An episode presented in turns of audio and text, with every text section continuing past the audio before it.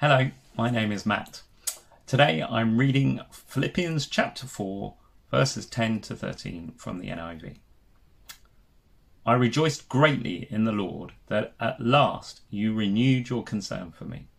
Indeed, you were concerned, but you had no opportunity to show it. I am not saying this because I am in need, for I have learned to be content whatever the circumstances. I know what it is to be in need, and I know what it is to have plenty. I have learned the secret of being content in any and every situation, whether well fed or hungry, whether living in plenty or in want. I can do all this through Him who gives me strength.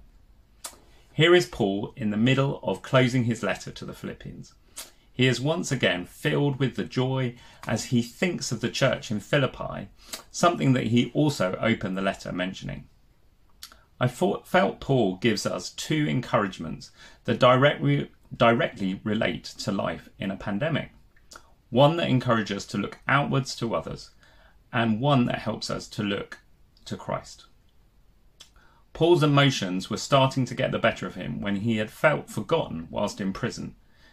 Perhaps this is similar to how some of us might have felt over this past year. The joy he then experiences from receiving a gift far outweighs anything that was actually given. To feel loved, valued, and remembered is what brought Paul joy and is an encouragement to us all as we are currently apart and perhaps many of us feel locked up or forgotten. Paul then goes on to share his secret to contentment, whether rich or poor, well fed or hungry.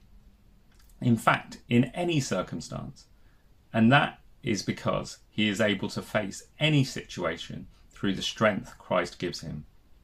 He is aware that he has unending riches in Christ that are not dependent on his physical situation grace, peace, love, joy, to name just a few.